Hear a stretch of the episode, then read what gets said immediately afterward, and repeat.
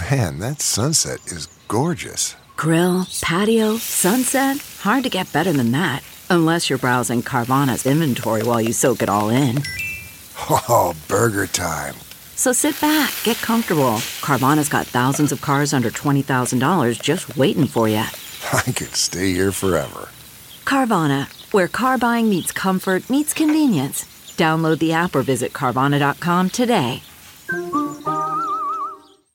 Welcome to the Daily Break. I'm Andrew Tallman. Here's what's happening today at Newsweek.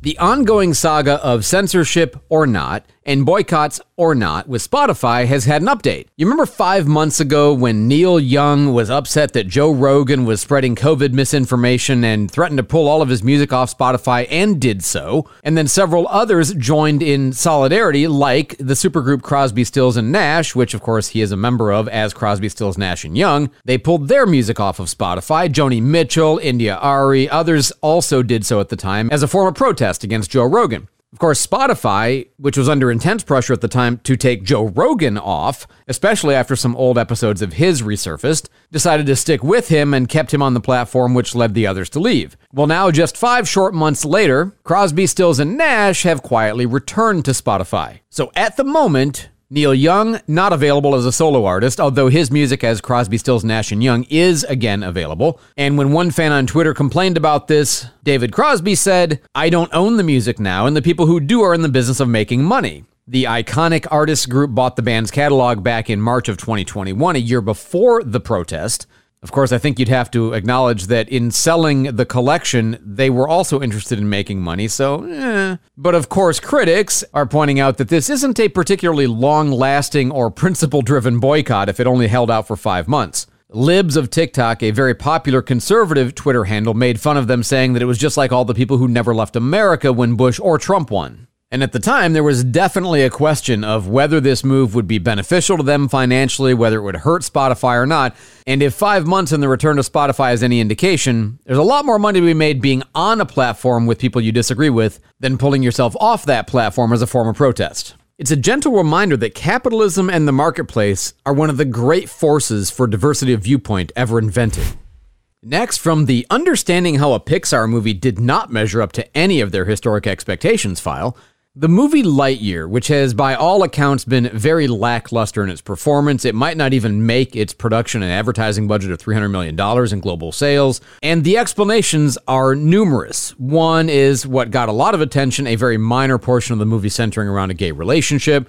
Other people have blamed the fact that the plot itself is very complicated because it's apparently going to be the movie that Andy would have watched to inspire him to acquire the toy in the first place, but it's a movie that's about a real life person on which Buzz Lightyear was predicated, a plot that had to be explained a bunch of times by the makers, which raises a genuine problem the movie has, at least in terms of capturing its, you would imagine, huge intellectual property value, which is it's another Toy Story movie. Unfortunately, it's not another Toy Story movie. Even though it's animated, not live action, it's not in the real Toy Story universe per se, and it's certainly not like Toy Story 5 or anything. And then you have something that has become a kind of a mystery. People are wondering why on earth would you not have Tim Allen voice the real Buzz Lightyear when he, of course, was the iconic voice of Buzz in the Toy Story movies. Instead, Pixar going with Captain America star Chris Evans to play the theoretically in real life character on which Buzz Lightyear was made. And this baffled a lot of people because you go into a movie starring Buzz Lightyear and you don't hear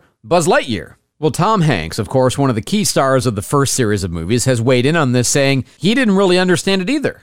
In fact, since he was such a big part of the Elvis movie that came out at the same time, he was actually looking forward to competing head to head against Tim Allen, which they had both been on partnership in the previous movies so much. And he said when they didn't let Tim Allen do it, he didn't understand that. Now, the explanation from the makers has been that they wanted to separate cognitively the toy character with Tim Allen's voice from the hero movie character of the real person, so to speak, of Chris Evans. But nobody seems to understand this, including Tim Allen, who has said that he thought originally when the proposal for the movie came up, it'd be fun to do. He had thought it was going to be a live action movie, not animated, which of course would have been much more a natural fit with Chris Evans. But basically, the new brass is different from the people who made the first four movies, and they didn't have anything to do with each other, and even he didn't really understand it. Of course, some people have theorized that maybe the values Pixar Disney are representing these days don't fit very well with the values that Tim Allen represents. There doesn't seem to be any evidence of that per se, but it's a head scratcher. And in the end, you've got a movie that just has not performed the way other similarly situated movies like Minions, for example, has done tremendously well. And there's some other theories about online movies and releasing things online that should have been in the movie theater and so forth. But the short takeaway is if you do go watch Lightyear, and I will confess I have not yet seen it, understand in advance it's not Toy Story 5 and it doesn't star the voice of Tim Allen as Buzz Lightyear. And in comparison with the popularity of the Toy Story movies, which are all on Rotten Tomatoes at 100, 198, and 97% positive, this one comes in at a generally pretty good 75%, but compared to those, it's kind of lackluster. Man, that sunset is gorgeous. Grill, patio, sunset. Hard to get better than that. Unless you're browsing Carvana's inventory while you soak it all in. Oh, burger time.